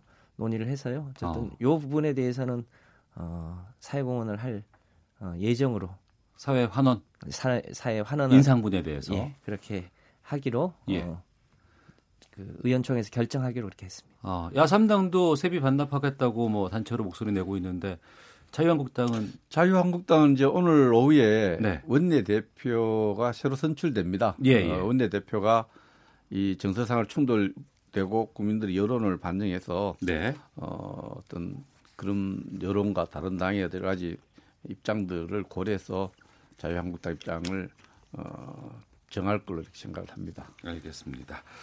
아, 다음 주제로 가겠습니다. 지금 6일째 손학규 이정미 대표의 단식이 이어지고 있습니다. 또 정동영 민주평화당 대표는 청와대에서 이제 1인 시위도 벌이고 있는 상황인데 두 분께 여쭙게요. 먼저 그 민주당은 지금 이 부분 어떻게 풀 생각이세요? 그 국민들한테 저 자세하게 알려지지 않은 얘기가 있는데요. 오늘 네. 홍영표 원내대표도 기자간담회 때 얘기를 했습니다만 저희는 이제 권역별 비례대표제를 바탕으로 하면서 연동형 비례제를 적극 수용하겠다고 네. 하는 게 저희 현재의 어, 당의 의견입니다. 네. 요걸 가지고 이제 야당 야 3당이 어 일종의 이제 예산안하고 연계 했었잖아요. 네. 연계는 옳지 않다고 음. 했지만 그래도 막판까지 야 3당이 어 장외 투쟁을 하는 게 바람직하지 않다고 해서 어 마지막 날까지 협상을 했어요. 예. 그런데 저희는 그 연동형 비례제 지금 야당이 주장하는 것을 적극적으로 수용해서 토론을 하자고 했는데 네. 막판에 자유한국당에서 소위 도농복합 선거구제를 반드시 이 해야 되겠다고 제기를 하는 바람에 사실은 협상이 잘 안 된 거거든요. 예, 예. 근데 이 도농복합 선거구제라는 게 전 세계에서 유례가 없는 음, 제도예요. 음. 그래서 그거를 하기가 쉽지 않은데 어쨌든 네. 그런 과정에서 어, 야삼당이 이제 막판에 이, 이 예산안 어, 처리 과정에 함께 하지를 못했는데 네. 저희는 지금도 지금 어, 야삼당이 주장하는 연동형 비례제 내용들을 우리 실정에 맞게 수용하자는 입장이라 어. 저희는 어, 그 부분에 대해서 굉장히 열려 있습니다. 그래서 어. 임시국회도 열고 그 열면서 정개특위도 적극적으로 임하자는 취지이기 때문에 네. 그런 취지에 맞게 야당이 빨리 이제 단신 농성을 풀고 어, 좀 국회 정상화에 함께 해주면 좋겠다. 임시에도 열, 여는 차원으로 갔으면 좋겠다는 의견입니다. 그럼 12월 임시국회를 민주당에서는 수용할 수 있는 여지가 있다. 수용하겠다. 어제 어, 이해찬 당 대표도 그 유치원 3법 등을 처리하기 위해서라도 네. 어, 임시회를 열자고 하는 입장이고요. 또 우리 자유한국당에서 오늘 원내대표가 뽑히면 또 협의가 본격적으로 되지 않겠나 싶습니다. 3시에 원내대표가 선출되죠? 그렇습니다. 그 전까지는 거기에다 많이 밀어놓으실 것 같아서 지금 예. 말씀이 지금 네. 어떻게 나올지가 좀 애매한데. 그 지금 이제 기- 김성한 의원님 말씀 들으니까 예. 민주당이 처한 입장이 공고한 입장이 좀 이렇게 느껴집니다. 이게 이제 예산을 통과시킬 때는 어쨌든 예산과 아, 선거제도와 연계시키는 걸 부당한 입장 속에서 우리하고 이제 자유한국당하고 그런 입장을 같이 해서 통과를 시키려니까 향후 전국을 운영하는데 큰 걱정거리 생긴 거 아닙니까? 지금 뭐 절대 가반수를 차지 못한 입장에서 또 야당의 또 도움이 필요하거든요. 그래서 또 야당이 원하는 이제 원칙적으로 연동형 비례제를 수용하겠다 이런 어, 말씀을 하셨는데 어쨌든 저는 뭐 두 분 단식 중인 단식 좀 이걸 중단하시고 건강을 회복하기를 우선 바라고요. 그러나 이 문제를 다룰 때 저는 안중근 의사가 늘 즐겨 쓰는 게 견사 사이라는 게 있습니다.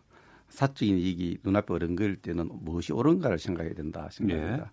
당의 지도자들은 당이 처한 당의 어떤 이익도 중요하지만 국가의 여러 가지 운영 방향, 미래 국가 운영 모습을 좀 그려내야 되는데 이 선거 제도는 어, 대한민국의 권력 구조를 어떻게 운영할 것인가에 대한 판단을 써야 됩니다. 네. 어, 다당제가 좋은지 양당제가 좋은지 다당제가 좋다면은 지금 연동형 비례제가 맞습니다. 그럼 양당제가 어, 좋다 아, 이렇게 생각하면 그걸 받아들이는 게 적절하지 않거든요. 음. 지금 같은 대통령 중- 중심제의 어떤 권력 구조를 유지하는 때는 제가 볼 때는 다당제에 유리한 그런 선거 구도는 대한민국에서 어, 오히려 좀 부담되는 부분이 크다. 네. 대- 미국 같은 대통령제를 유지하면은 오히려 책임 있는 주요 정당들이 등장해서 국적이 책임지는 제도가 옳다. 이렇다면 거기에 맞춰서 선거 제도를 고민하고 생각하고 결정을 해야 되거든요. 네. 이 눈앞에 있는 여러 가지 전국 운영에 필요해서 뭐 이거는 받아들이고 저거는 안 받아들이고 또 비례대표 받아 이런 거 떠나서 어, 권력 구조와 대한민국 적합한 권력 구조를 찾고 거기에 따른 어, 좀 어느 정도 부응할 수 있는 선거 제도를 논의하는 것이 맞지 않느냐. 저희들은 그렇게 생각하고 아직 어, 새 지도부가 이제 저희도 이제 선출되면은 예. 어, 선거법 제도에 대해서도 아직 당에서 공식적으로 당론이 정한 게 없습니다. 도농복합제 이야기하지만 그거는 우리 당의 당론은 아니에요? 아닙니다. 아닙니다. 아니고 뭐당 지도자의 의견이긴 합니다만 어, 당론은 아직도 논의가 시작되지 않았고 음. 이번에 이제 에, 새 원내대표가 들었으면은 예. 이 선거 제도에 관해서 당의 의견들을 그 아마 민주당 안에서도 구성원 간의 의견 차가 많을 겁니다. 우리도 도시 농촌 구성원 간의 의견 차가 있듯이 이런 의견들을 수립해 갈 생각인데 제일 중심점은 대한민국을 위해서 어떤 권력 구조가 맞고 거기에 맞는 정당 제도에 적합한 선거 제도 어떤 걸 이런 이런 대승적으로 논의할 준비를 하고 있다 이렇게 말씀드릴 수 있겠습니다. 그러면 이제 민주당 쪽에서는 권역별 정도를 반영한 연동형 비례대표제는 일정 정도 수용 가능하다고 하고 정치개혁 특위에서 논의하자라는 입장이신 것 같은데 그러면 자유한국당 같은 경우에는 지금 단식 6일째를 맡고 있는 야당 대표들이 상황에서 어, 지금 말씀을 들어보면 연동형 비례대표제라든가 이 부분을 아니면 12월 임시국회를 고민해 볼 수 있는 여지는 아직은 없는 건가요? 음, 지금 12월 임시국회 문제도 어 거기에 대해서 이제 임시국회는 어 이제 정당 간 합의를 예. 해야 될 부분이 있다면은 우리 당이 이제 오늘 원내 대표가 나와서 네. 당의 의견을 수렴해서 어, 해야 될 겁니다. 앞에 논의를 하겠습니다만은 지금 임시국회를 열자는 게 이제 유치원법하고 몇 가지 사안을 이야기 나오는데 어, 그 부분에 대해서도 좀 더 같이 의논해야 될 부분 좀 많다고 봅니다. 음. 유치원법 같은 경우는 다음 토론할 기회가 있겠죠. 네. 예. 예, 그 말씀 바로 이어가도록 하겠습니다. 청취자께서 의견 주고 계시는데요.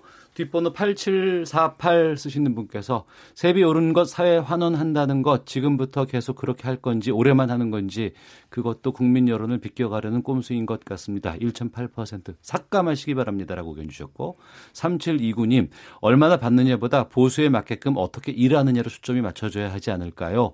그런 점에서 국민 8할이 찬성을 해도 유치원 3법이 통과되지 않는 현실이 답답합니다라고 의견 주고 계십니다. 더불어민주당의 김성환 의원, 자유한국당의 백승주 의원과 함께 정치화투 이어가도록 하겠습니다. 어, 잠시 뒤 3시입니다. 김하경, 나경원, 양강구도의 자유한국당 원내대표 경선 치러집니다. 백승주 의원님, 네. 누가 돼요? 어, 그 결과가 좀 예측 불허라고 들었습니다. 예, 예, 네, 예. 예 측 불허라고 들었는데, 네. 어, 이제 그 선거운동 하는 분들, 그, 그, 그 직접 도와주는 분들, 지금 나선 분들 말씀들은 다 본인들이 된다 그럽니다. 어. 전체적으로 제가 들, 어, 느끼기에는 네. 어, 좀 팽팽한 구도가 뚜껑을 열기 전에 알 수 없는 그런 어, 경선이 좀 치열한 그런 국면이 있지 않나 이렇게 저는 어. 보고 있습니다. 예. 누가 드느냐에 따라서 흔히 말하는 뭐 친박 비박, 뭐 잔류파 복당파. 어제 홍문정 의원 같은 경우에 수당파로 불러주길 원한다고 말씀하셨는데 새가 확 달라지나요? 제가 볼 때는 언론에서 또 정치 평론가들이 자꾸 잔류파, 복당파 이렇게 대결 구도다라는데 그럼 잔류파가 압승을 이- 할 수밖에 없죠. 복당파 숫자가 적어요. 예. 그래서 이미 지난 선거에서 이 잔류파, 복당파라는 구도 개념 당내에서 사실 어. 어, 그렇게 퇴색된 어떤 그겁니다. 그런데 제가 느낄 때는 그 두 분 중에 한 분은 굉장히 친화력이 뛰어나서 개인적인 어떤 정치적인 어떤 친화력이 뛰어나고 한 분은 또 서울시장을 나섰기 때문에 인지도가 뛰어나고 평판 이런 부분에서 이제 인지도가 높고 이런데 어, 저는 잔류파, 복당파라는 구도 자체는 언론에서 잘못 찍고 있다. 네. 어, 그 쉽게 이제 밖에서 이렇게 개파를 이렇게 그려줄 때, 음. 에, 뭐 내부적으로 보면은 그렇게 의미 있는 그런, 어, 어떤 그, 어, 명령 이름이다. 이렇게 볼 수는 없고요. 예. 이 개인적인 어떤 친화력, 준비, 또 명분 이런 부분에 치열한 대결로 봐야 되지 않겠느냐. 잔류파 복당파라고 대결을 하면 잔류파가 벌써 끝났습니다. 이게죠. 그러니까 친화력- 이미 김성태 대표도 예. 복당파였는 숫자가 모자랐는데도 어, 승리를 끌어냈는데 먼저 원내대표가 됐는데 자꾸 언론에서 자꾸 우리 자유한국당이 자꾸 잔류파 복당 사원 붙이기 좋아하고 사오기를 원하는 쪽에서 자꾸 그런 이름을 붙여요. 그 이름 붙이는데 내부적으로 보면은 어, 굉장히 그런 어떤 개파 분류는 좀 의미가 많이 예, 퇴색되어 있다. 저는 그렇게 봅니다. 알겠습니다. 백승주 의원께서는 친화력 대 인지도의 대결이다 이렇게 예. 판단하시는 것 같은데 김성환 의원님 예. 누가 되는 게 민주당엔 좋을까요? 저희야 뭐 상대당의 원내대표 선거이기 때문에 저희가 이래라 저래라 할 일이 아니고 누가 네. 되더라도 또 같이 잘 어, 대한민국 발전을 위해서 협의할 수 있다고 생각합니다. 뭐 그래서 누가 되든 개의치 않습니다. 김성환 의원 개인으로 보실 때는 친화력이 좋으세요, 인지도가 좋으세요? 그 이런 대의원 선거 있잖아요. 예, 예. 특히 어, 투표 수가 얼마 안 되는 대의원 음. 선거가요. 전체 국민들을 그과 함께하는 뭐 총선이라든가 대선보다 훨씬 더 어렵습니다. 그렇죠. 여론 판단이 쉽지 않다면서요. 그 속내를 잘 밝히지 않고 어. 어, 심지어 이제 그, 그 이제 양다리 걸치는 분들도 꽤 있고 이제 내심은 정해놨지만 예, 예. 차마 상대에 대해서 모진 어. 소리를 못 하니까 예. 또 마치 이제 양쪽을 다 도와주는 것 같은 음. 어 그런 그런 게 표심으로 작용을 합니다. 네. 그래서 어 이런 대의원 선거, 이 원내 대표 선거가 대표적이죠. 다 자기가 되는 것 같아요. 네? 근데 막상 뚜껑을 열어보면 예, 예. 반드시 섭섭한 사람들이 생깁니다. 어. 훨씬 어, 선거가 어려운데요. 네. 어, 그래서 그런 선거일수록 어, 잘 치르고 또 당내 단합을 잘하는 게 숙제죠. 예. 방송 전에 백승주 의원께 개인적으로 어떠실 것 같아요? 누구 뽑- 찍으실 거예요? 여쭤봤더니 전 세모입니다. 얼굴은 네모지만 이렇게 말씀해 주셨는데 잠시 쉬었다가 계속해서 말씀 이어가도록 하겠습니다. 헤드라인 뉴스입니다. 검찰이 대법원 직원들이 특정 업체의 법원 전자법정 관련 사업을 몰아줬다는 입찰 특혜 의혹을 받는 수주업체를 압수수색하고 해당 업체 설립에 관여한 전직 법원행정처 직원을 체포했습니다. 거액의 배임과 분식회계 혐의로 재판에 넘겨진 남상태 전 대우조선해양 사장이 2심에서 징역 5년을 선고받았습니다. 14시간 동안 검찰 조사를 받고 오늘 새벽 귀가했던 윤장현 전 광주광역시장이 다시 검찰에 출석해 추가 조사를 받고 있습니다. 내년부터 적용되는 한미 방위비 분담금 특별협정 체결을 위한 열 번째 회의가 오늘부터 13일까지 서울에서 열립니다. 12월 들어 1일부터 10일까지의 수출액이 121억 달러로 지난해 같은 기간에 비해 3.9% 감소했습니다. 선거법 위반 혐의로 검찰 수사를 받고 있는 이재명 경기지사 부부 사건과 관련해 검찰이 이 지사는 기소하고 부인 김혜경 씨는 기소하지 않기로 결론 내렸습니다. 지금까지 헤드라인 뉴스 정한나였습니다. 이어서 기상청의 송소진 씨 연결합니다. 미세먼지와 날씨 정보입니다. 전국 대부분 지역에 눈이나 비가 오고 있지만 대기가 정체돼 있는 곳이 많아서 초미세먼지 농도가 다소 높은 상태입니다. 대부분 보통 수준을 회복하겠지만 오늘 눈이 날리는 정도에 그칠 것으로 예상되는 일부 수도권은 종일 나쁨 단계에 머물 전망이어서 주의를 하셔야겠습니다. 지금 충청 남부와 전북 동부 내륙 그리고 경북 내륙 지역에 대설주의보가 발효 중입니다. 앞으로 강원 남부와 남부 내륙, 충북에는 2에서 7cm, 그 밖의 지방에는 1에서 3cm 정도의 눈이 더 내릴 전망이어서 눈길과 빙판길을 주의하셔야겠습니다. 눈은 오늘 밤에 대부분 그칠 것으로 예상됩니다.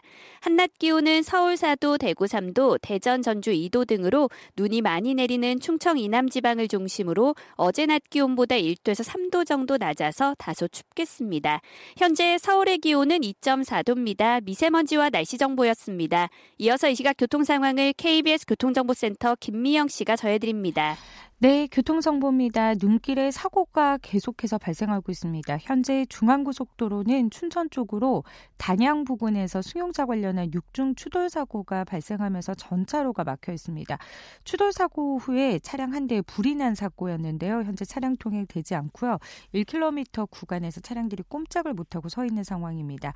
풍기 나들목에서 국도를 이용하시는 게 더 낫겠습니다. 당진 대전고속도로 당진 쪽 공주 부근 2차로에서도 승 용차 사고 처리 중인데요. 1km 구간에서 정체입니다. 경부고속도로 부산 쪽으론 천안 부근에서 작업하고 있습니다. 망양 휴게소 부근부터 5km 구간에서 정체되고 있고요. 반대 서울 쪽 건천 휴게소 부근 작업 때문에 4km 가량 더 올라와서 오산 부근 1km 구간에서도 작업 때문에 밀려가고 있습니다. KBS 교통정보센터였습니다.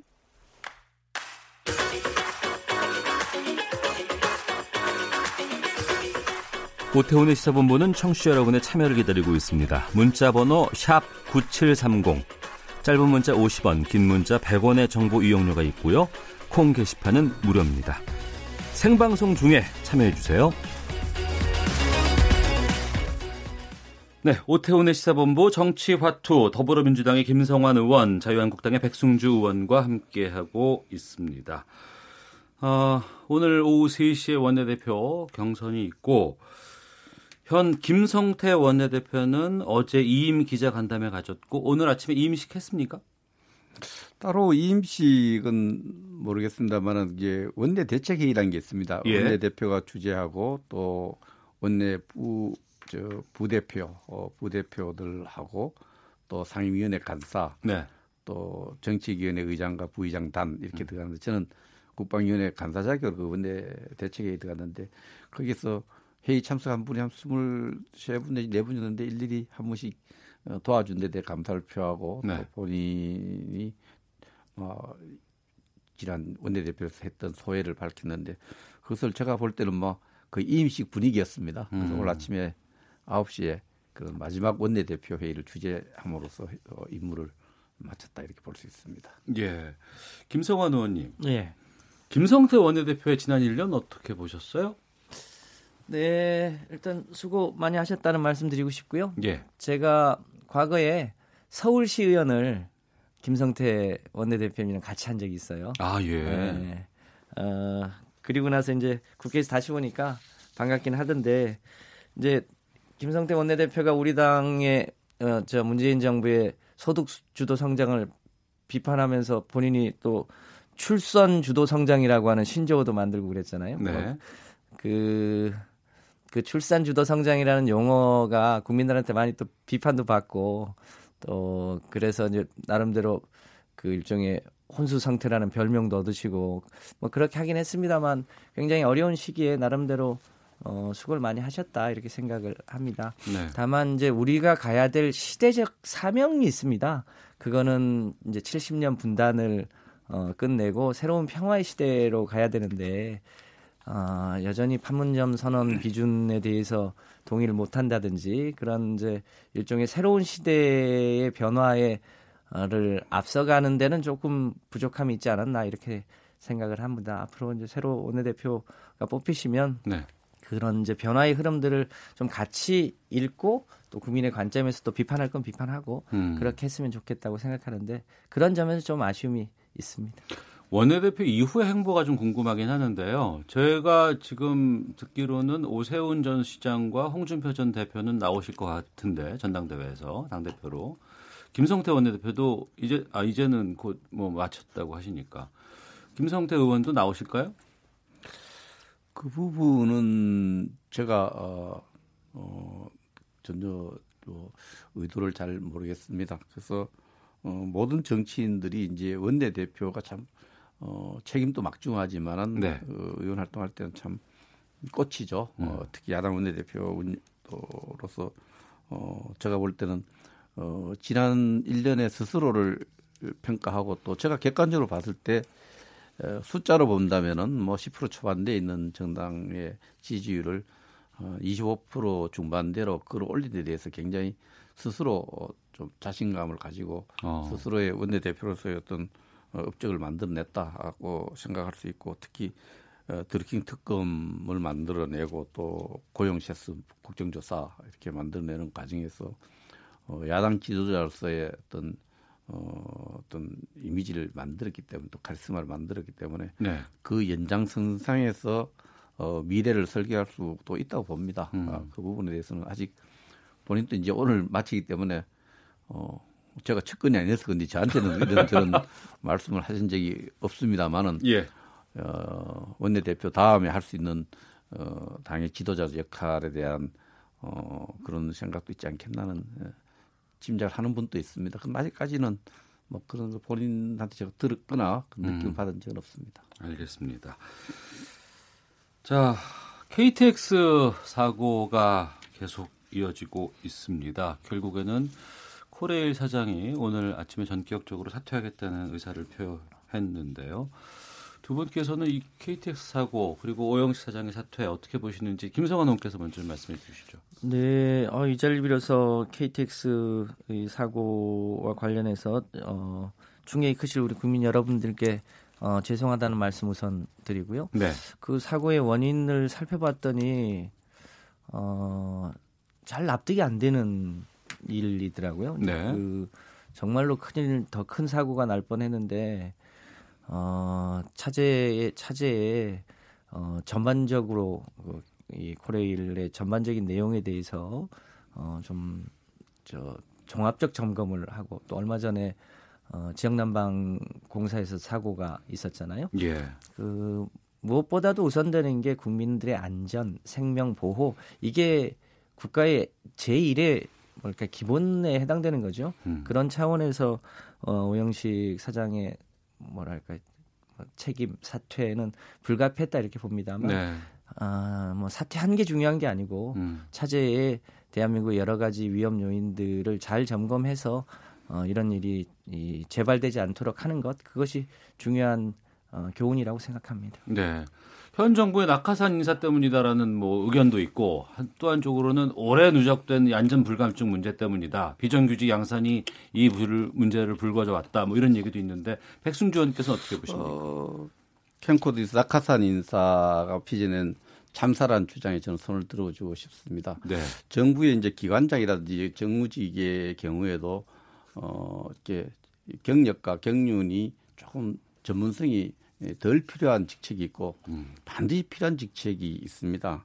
어, 이 코레일 사장 같은 경우에는 정말 전문성과 경력이 필요해서 딱 보면은 어디에 문제가 생기 파악할 수 있는 그런 경륜이 있는 어, 분이 어, 코레일 사장에 가는 것이 에, 기술적으로 경륜이 있는 분들이 가는 것이 전문성 전문적 안목이 있는 분들이 가는 게 맞지 않나 네. 그런 부분에서 오늘 사퇴를 했습니다만은 개인적으로 그분에게 제가 전혀 모르는 분한테 뭐 그런 저는 또 지금 사퇴한 마당에 소소한 이야기를 드리고 싶지 않지만 코드 인사, 낙하산 인사에 대한 뭐 하나의 경고다 이렇게 제가 말씀드리고 싶고요.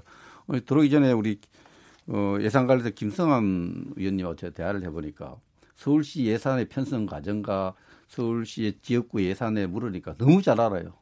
구청장 하시기 때문에 딱 보면 알거든요. 전문성이. 그래서 우리가 이 정무직 인사를 하더라도 어느 정도 우리라 같은 뭐 선거 구도상 또 대통령 선출하는 과정상 캠프 인사도 필요하고 그분들의 보훈 인사 이런 부분이 필요하지만 그런 보훈 인사를 할 직역과 하지 말아야 될 직역에 대한 엄정한 기준이 있어야 됩니다.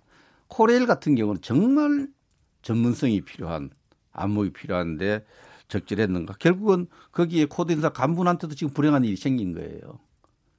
또 임명권자도 인사를 잘못했다는 비판에서 벗어날 수가 없습니다. 국민 네. 사과를 오늘 아침 사과 비슷하게 이야기했지만 대통령 사과를 해야 되는 부분이 생기는 거죠. 그래서 어, 향후 국정 운영에 있어서 정말 어, 경륜이 필요하고 전문 지식이 필요한 분야는 코드 인사하면 안 됩니다. 어떤 정부가 들어서도 이런 데 대한 큰 경종으로 어, 받아들여야 된다 이렇게 생각을 합니다. 코드 인사 때문이라고 말씀하시는데 김성환 의원님.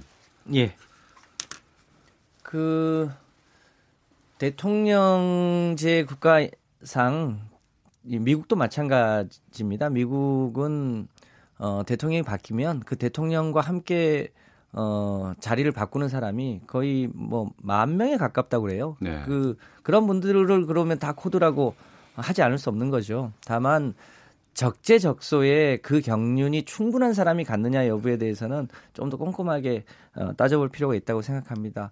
오영식 코레일 사장은 뭐 아시겠지만 국회에서 이 어, 삼선의 경륜이 있고 나름대로 리더십도 있고 그래서 네. 어, 그래서 발탁됐다고 생각을 합니다만 어쨌든 사고가 연이어서 났던 책임을 피할 수는 없겠죠. 음. 그, 그 문제보다는 잘 아시는 대로 최근에 어, 국가 부도의 날이라고 하는 이제 영화긴 합니다만 네. 그 영화가 있었던 이제 1997년의 외환위기 이후에 우리 사회가 그, 그 일종의 위험을 외주화시킨 어, 그런 게 굉장히 많은 영역에서 있었죠. 이번에 네. KT도 그렇 마찬가지고요.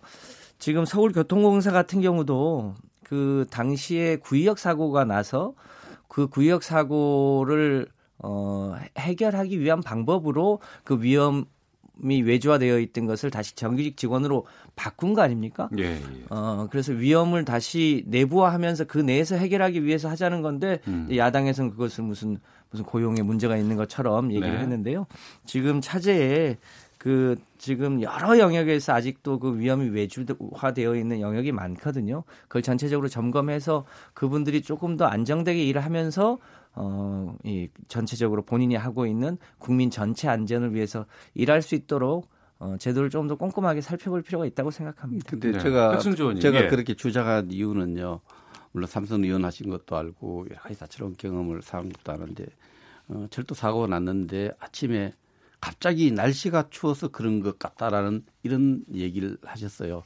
우리 저 동료 위원 중에 철도공사 코레일 사장하신 분도 계셔요. 아침 들으니까. 지금 이 추위라는 거는 이유가 안 되거든요. 시베리아도 철도가 달리고 홋카이도 철도가 달리고 있고 이보다 더 추운 겨울에도 KT가 계속 달려왔습니다. 그런데 사장님 말씀을 안 하시면 되는데 그 사퇴한 분이 날씨가 갑자기 추워서 이렇게 얘기할 때 철도를 조금 아는 분들은 정말 아, 여기에 대한 전문성이 너무 없구나. 이 날씨 핑계로 사고에 대한 원인을 진단한다는 거는 이 전문성이 필요한 분야에 에, 적재적소의 인물이 아니었구나 이런 생각을 가지는 거예요. 그래서 낙하산 인사의 폐해다. 음. 그렇게 볼수 없어요. 폐해는 말씀하셨고요. 마지막으로 제가 궁금한 것은 지금 안전에 대한 인력의 뭐 외주화라든가 비정규직 양산이라든가 이런 측면이 담보가 되는 부분들이 이런 사태를 낳았다는 측면에 대해서 어, 자유한국당 쪽에서는 음, 이 부분에 대해서는 어떤 아, 생각을 아, 저도 그 부분은 좀 예. 이해를 할수 있는데 철도 파위를 났을 때 제가 철도청과 같이 코레일 측하고 같이 협업을 한 적이 있어서 예.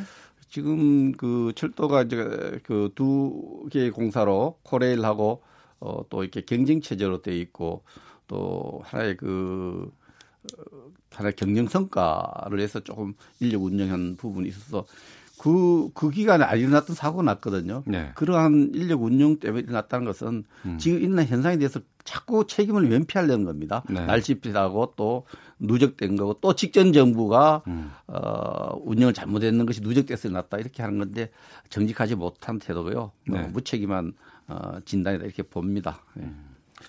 알겠습니다. 아, 두 분과 함께 말씀 나눴습니다. 정치화투 더불어민주당의 김성환 의원, 자유한국당의 백승주 의원과 함께했습니다.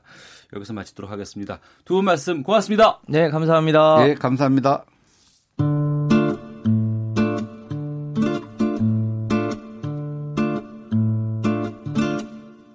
오태훈의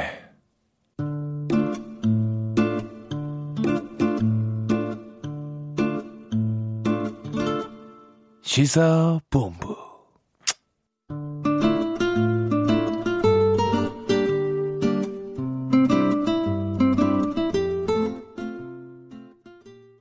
네, 매주 화요일 연예계 이면을 들여다보는 하재근의 문화살롱 마지막 코너로 저희가 준비를 하고 있습니다. 최고 방송인을 뽑는 연말 시상식 앞두고 채널별로 최근 각종 신작 예능들이 쏟아져 나오고 있습니다. 그럼에도 불구하고 시청자 리모컨은 요지부동인 것 같습니다. 그 이유가 무엇인지 문화평론가 하재근 씨와 함께 말씀 나눠보겠습니다. 어서 오십시오. 네, 안녕하세요. 예. 각 방송사마다 예능에 사활을 걸 수밖에 없는 구조죠. 예, 예능의 뭐 광고라든가 이런 부분들 다 집중돼 예. 있고 예. 또 시청률도 그쪽에서 상당히 많이 나와야 또 견인할 예. 수 있는 부분이기 때문에 그 최근 다양한 예능들이 많이 나오고 있는데 예.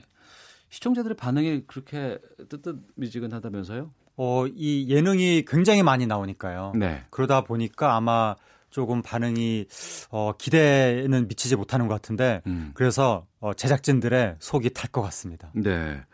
어떤 것들이 있었어요? 지금 새로 나온 것들이 KBS에서 뭐 잠시만 빌리지라던가 네. 파리로 가는 길, 은밀하고 위대한 동물의 사생활, 국경 없는 포차, 탐나는 크루즈, 같이 걸을까, 또 뭐 삼청동 외할머니, 대한 외국인 엄청 많거든요. 예, 예. 동시다발적으로 막 수십여 개가 요번 시즌에 쏟아지니까 음. 시청자 입장에서 이 중에 어느 하나에 관심을 갖기도 매우 좀 힘든 것 같고 네. 그리고 예능의 포맷 자체도 좀 이렇게 새롭 다는 느낌보다는 기존에 유행했던 포맷을 다 이렇게 복제하고 있는 것이 아니냐. 네. 어디 여행 간다, 외국의 풍경 보여준다, 이런 게 뜬다 싶으니까 다 외국으로 나간다든가. 음. 또 외국인 나와서 뭐 이런 거 뭐 토크쇼라든가 하는 게 인기가 끈다 싶으니까 일단 또 외국인을 등장시킨다거나 네. 밥 먹는 게 인기를 끄니까 밥을 먹게 한다거나 음. 이런 걸 또 조합을 해가지고 예. 또뭐 외국인이 한국에 와서 요리를 한다거나 한다거나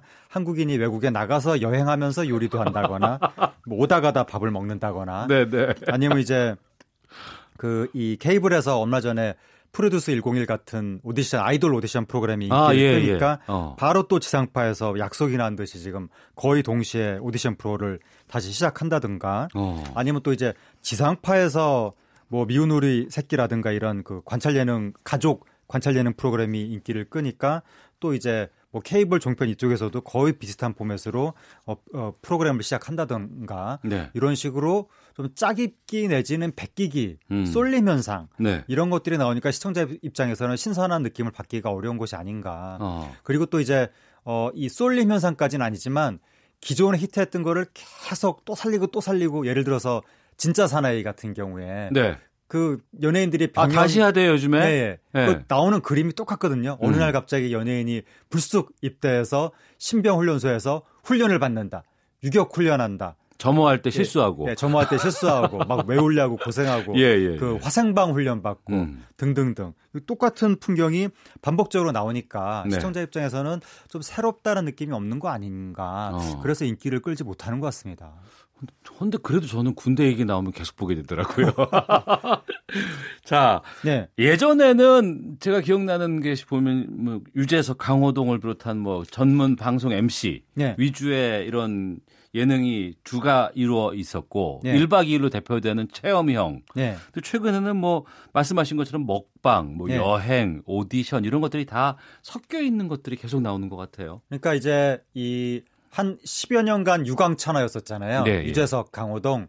그때가 어쩌면 이제 기존 기존 예능의 최전성기이면서 마지막 절정기라고 해야 될까요? 어. 그러다가 예. 얘는 포맷이 그러니까 그때만 하더라도 유광천하일 때만 하더라도 예능인의 어떤 그 예능적 역량, 진행 능력 굉장히 이런 것들이 중요하던 시절이었고 어. 뭔가 어떤 재밌는 설정을 소화하는 능력, 개인기 이런 게 중요했었는데 네.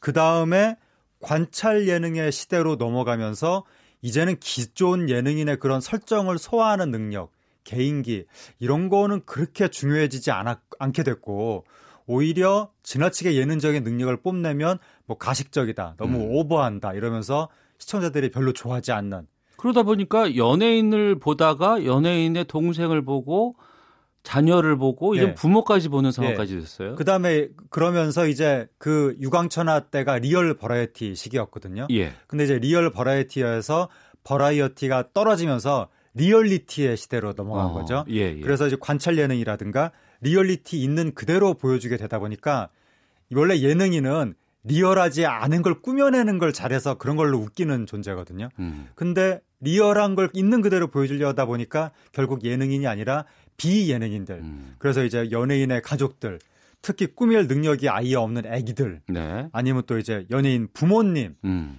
아니면 한국말도 잘 못하는 뭐 외국인, 음. 아니면 예능 경험이 없는 요리사분들이라든가 이런 각종 전문가들 네. 이런 분들이 지금 인기를 끄는 그런 시대가 됐고 그리고 예를 들어서 그- 요즘에 그 최고의 인기를 끄는 예능 중에 하나가 살림하는 남자에서 김승현 씨 예, 예. 가족인데 온 가족이 충출통해서 거의 시트 시트콤보다 더 재밌다. 뭐 이런 음. 상황까지 왔죠. 네. 이번에 새로 나온 예능 프로그램들 가운데 그나마 좀 신선하고 괜찮다고 보는 건 어떤 걸 말씀하실까요? 어, 갑자기 물어보시니까 뭐가 신, 신선? 신선? 근데 신선하다고 얘기하기에는 조금 뭐하고 어. 어차피 다 기존의 히트 코드를 다 조합한 기존 거를 이렇게 것으로 보이기 경우다. 때문에 예. 신선으로 따지면은 조금 뭐한데 근데 이제 어차피 하늘 아래 새로운 것은 없고 예. 네, 기존 흥행 코드를 잘 조합했어도 그 안에서 얼마나 또 이 재미를 잘 어, 뽑아내느냐 음. 이게 중요한데 뭐 예를 들어서 국경 없는 포차라든가 네네. 이런 경우에는 이게 요즘 유행하는 외국인 코드하고 우리나라 사람 외국에 나가서 식당을 만드는 코드하고 그 요리 식 저기 뭐야 요리 먹방 코드하고 이런 것들 다 조합을 한 거거든요. 중국 가서 포장마차에서 음식하는 그런 건가요? 아, 요번에 중국에 갔던 프로그램 히트를 하니까 네. 요번에는 프랑스 가는 걸로 새로 새로 프랑스로 가요, 네, 또? 프랑스 어. 간 걸로 기획이 됐는데 예, 예. 그게 이 코드의 조합 자체가 뭐 신선하진 않지만 음. 기본적으로 또 재미를 뽑아낼 수 있는 그러니까 후발주자가 할 수 있는 선택이 제일 좋은 건 신선하고 창의적인 걸 만드는 선택이 좋지만 네. 그 꼭 그게 아니다 아니라 하더라도 기존의 코드를 잘 조합해서 그것을 잘 이렇게 어, 뚝심 있게 밀고 나가는 것도 괜찮은 후발 주자의 선택이 되는 것 같고 그 대표적인 성공 사례를 보여주는 것이 KBS 1박 2일하고 슈퍼맨이 돌아왔다죠. 예, 예. 사실 1박 2일하고 슈퍼맨이 돌아왔다가 만들 때 그게 어, 이 창의적인 포맷이라고 하기는 좀 어려웠고 다 따라했다고 예, 했죠. 어느 정도 예. 따라했다는 말을 들었지만 KBS 따라한다고 예, 많이 욕먹었어요. 네. 그 오리지널이라는 프로그램들은 이제 다 사라졌고 어. 살아남은 건 슈퍼맨이 돌아왔다 하고 그 이 1박 2일이 살아남았다 보니까 예. 결국 오래 가는 것이 힘이 세다라고 해서 그쪽은 그러니까- KBS 그럼 잘하는 것 같습니다. 그뭐 잘한다 못한다를 떠나서 두 가지의 강점이 다 존재하는 것 같습니다. 창의성의 관점하고 어, 이 기존의 소재를 잘 활용해서 잘 만드는 것의 장점하고. 아, 알겠습니다. 4790 뒷번호 쓰시는 분께서 시청자 심리를 자극하는데 실패 를 한 것입니다. 많은 돈 들여야 하는 외국 여행 프로가 너무 많습니다. 재미도 별로 없습니다. 라고 의견 주셨습니다. 그런데 신작 예능들 큰 성공을 좀 거두지 못하고 있는 상황인데 좀 지켜보도록 하겠고요. 어제 온라인을 뜨겁게 달군 기사가 있네요. 공개 열애 중인 전현무 씨와 한혜진 씨의 결별설이었습니다.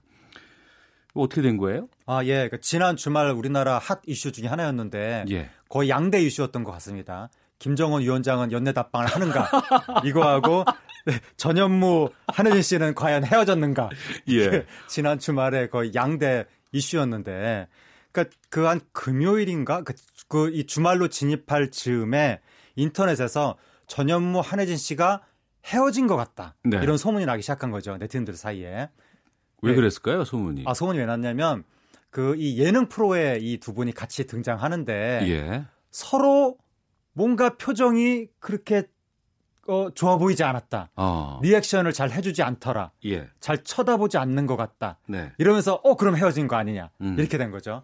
근데 예능 프로라고 하는 것은 철저한 편집에 의해서 화면이 만들어지는 그렇죠. 것인데 예. 재미를 위해서 예. 뽑아내는 거죠. 근데 이게 아, 이 리얼리티의 시대가 되다 보니까 점점 더 시청자들은 예능 프로에 나오는 모습 그대로를 진실이라고 믿는 경향이 있고 음. 그래서 어, 서로 리액션을 잘 해주지 않으니까 어, 헤어졌구나 네. 이렇게 된 거죠. 소문이 나니까 이제 언론 매체들이 달려들어가지고 너도나도 이제 보도를 하기 시작한 겁니다. 헤어졌나? 정말 헤어졌을까? 이런 식으로 보도를 하더니 이제 막 일요일쯤 되니까 두 사람 묵묵부답. 왜 말을 왜 아무것도 사실관계를 밝히지 않나 이러면서 네. 막또 보도들이 나오고 어. 그러다 급기야는 이제 한 매체에서 헤어졌다. 그 단독 붙었더라고요. 네, 그래서 처음에 헤어졌나에서 시작했는데 이틀 만에 헤어졌다로 되니까 네. 한 매체가 그렇게 보도하니까 또 다른 매체에서 헤어 헤어졌다고 확정적으로 다른 매체가 보도했다라고 음. 하면서 또 받아쓰기 시작하고 네. 또 제보자라는 사람이 등장을 해서 이미 몇 개월 전에 끝난 사이다 막 이런 음. 식으로 되면서 일이 이제 일파만파 커졌죠. 그러니까 또 그 단독 보도에 대한 헤어졌다는 단독 보도에 또 해명도 나와야 될 거 아니에요. 네, 그러니까 헤어졌다라고 이제 보도가 나오니까 드디어 묵묵부답이라던 이 전현무 한혜진 씨 소속사에서 이 목소리를 냈는데 예. 두 사람한테 확인을 해보니까 헤어지지 않았다더라. 네, 예. 사귀고 있습니다. 음. 이렇게 해명이 나왔습니다. 네. 이 커플이 애초에 스스로 원해서 공개 커플이 된 게 아니었다면서요? 네. 그러니까 이게 말하자면 그 본인이 원하지 않으면서도 어떤 관계가 폭로되는 걸 아우팅이라고 하는데 음. 아우팅 당한 거죠. 네. 바로 요즘에 파파라치 매체가 극성을 부리고 있거든요. 연예인들 쫓아다니면서 몰래 사진 찍어가지고 공개하고 이거를 훈장처럼 여기는 풍조가 음. 그리고 그런 걸 막 몇 몇 몇 몇 날씩 잠복해서 연예인 사진을 몰래 찍는데 성공한 기자를 영웅시하면서 그 기자를 막 스튜디오로 초대해서 또 다른 매체에서 방송에서 또 막 조명을 해주기도 하고 네. 이런 풍토인데 그런 이제 매체한테 전현무 한혜진 씨도 말하자면 걸린 거죠. 걸렸네요. 그래서 네. 이제 폭로를 당했는데 음. 이분들이 자신들의 그 어떤 사귐의 과정에서 있는 모든 사람이 사귀다 보면 좀 서운해질 수도 있고 뭐 싸울 수도 있고 그렇죠. 온갖 일들이 벌어질 수 있는 예, 건데 예. 잠시 냉각기가 있을 수도 음. 있는 거고 그거를 매 순간순간 과연 공식적으로 발표를 해야만 하는 건지 그리고 남녀 사이의 그 오묘한 흐름을 과연 어느 시점에서 이걸 특정해서 발표할 수 있는 건지 네. 정말 애매한데 근데도 지난 주말에 매체들은 막 두 사람 묵묵부답 어. 왜 아무 말도 없나 이런 식으로 이제 보도를 한 거죠. 참 이렇게 사생활 공인이라서 사생활도 밝혀야 하는지에 대한 부분들 또 그걸 또 계속해서 추적하고 있는 보도 참 걱정입니다. 자 지금까지 하재근 문화평론가와 함께 말씀 나눴습니다. 오늘 말씀 여기까지 듣도록 하겠습니다. 고맙습니다. 예, 감사합니다. 네. 자, 오태훈의 시사본부 여기서 마치도록 하겠습니다. 저는 내일 오후 12시 10분에 다시 인사를 드리겠습니다. 내일 뵙겠습니다. 안녕히 계십시오.